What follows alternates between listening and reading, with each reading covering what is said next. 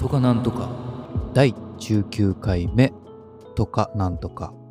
にせんにじゅうさんねんじゅういちがつにじゅうろくにち日曜日、現在お昼のじゅうにじです。インフルエンザから無事復調いたしまして、あのヘアサロンの営業もにじゅうににちから再開しております。えー、おかげさまで営業再開後はずっと予約がもういっぱいで、まあお昼ご飯も食べれないぐらいバタバタしておりまして、このポッドキャストの収録も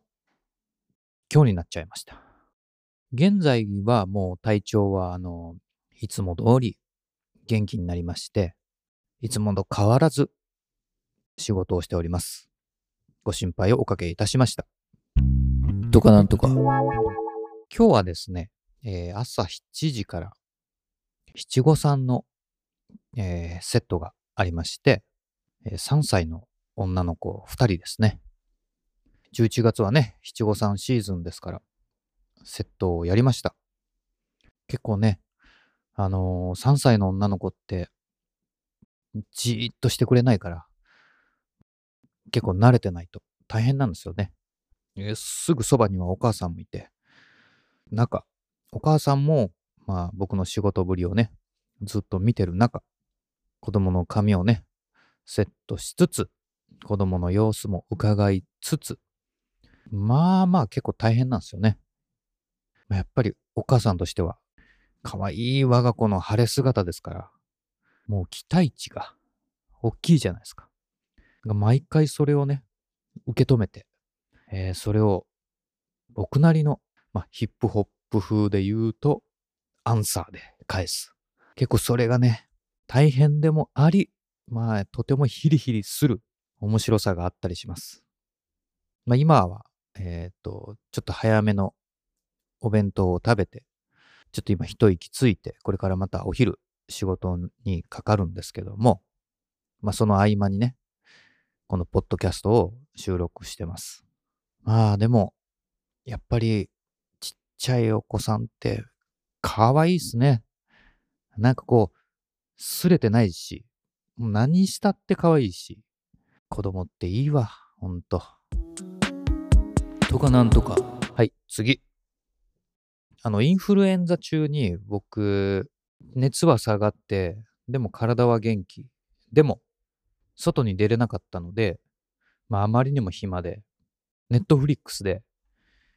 あのー、プルートっていうね、アニメ、ネットフリックスでしかやってないアニメなんですけど、それをもうスタートから終わりまで全部見ました。プルートをね、ちょっと説明すると、えー、プルートっていうのは、浦沢直樹さんっていう、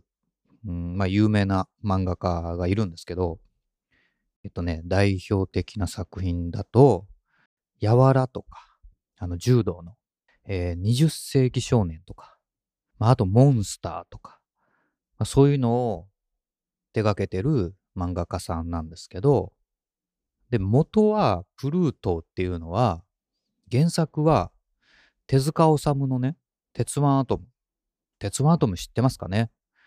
鉄腕アトムの中のエピソードで、地上最大のロボットっていうそういう回がありまして、前編と後編に分かれてるお話があるんですよ。手塚治虫の鉄腕アトムの中でね。でそのお話を浦沢直樹がリメイクして、ちょっとこうサスペンス要素を入れて、で新たに、まあ、大人でも楽しめるような漫画に仕立て上げたんですね。結構それももう何年も前に、えー、コミックで発売されて、でそれが今回ネットフリックスでアニメ化したんですよ。でそれをまああまりにも暇だったんで見たわけですけど、いや面白かったですね。やっぱり手塚治虫のお話が面白いんで、まあ、そこに浦沢直樹風のこういい味付けというか、そういうのが合わさってすごく面白かったです。だからね、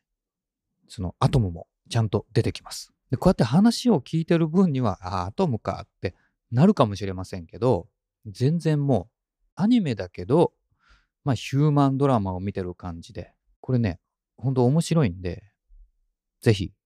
見る機会あったら見てみてください。プルートを見たことある方はわかりますかね。僕ね、僕好きなキャラクターはエプシロンなんですよ。エプシロンなのかイプシロンなのかちょっとわかんないんですけど、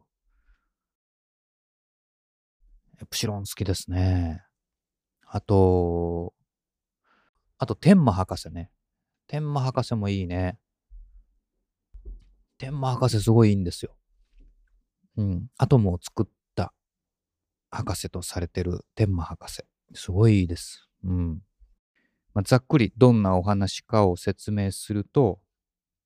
まあ、中東の方のちょっと悪い人が作っためちゃくちゃ強くて悪いロボットがいるんですよ。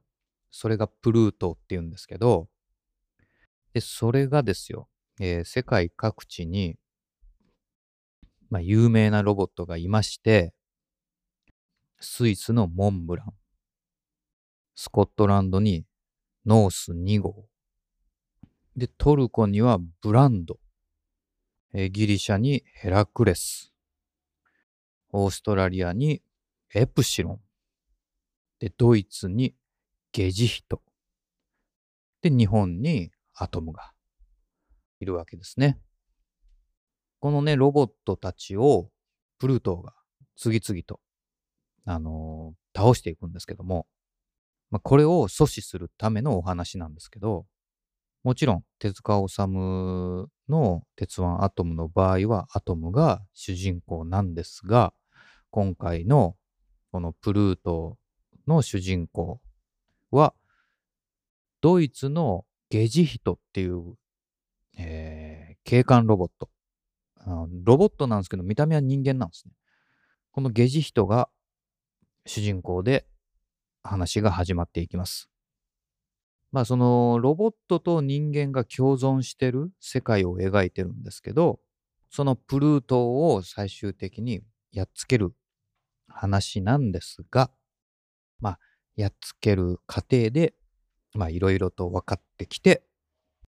まあちょっとこう思いもよらない展開になっていくんですけども、まああのもし